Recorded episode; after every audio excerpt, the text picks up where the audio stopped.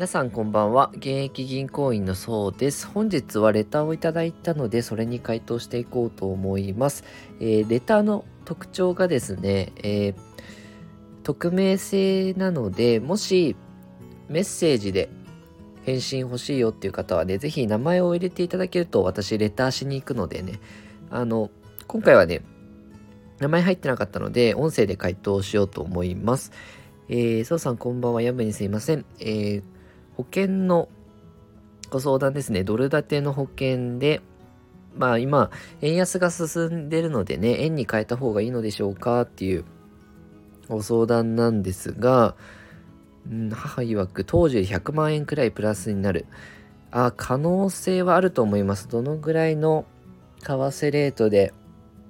入ったかにもよるんですけど、全然100万ぐらいプラスになることもあるでしょうね。為替とあと金額。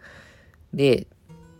10月で満期になるっていうことなので、まあ10月で満期になるんだったらそこまで置いておいてもいいんじゃないかなと思いますね。無駄な解約控除かかるよりかは10月まで待って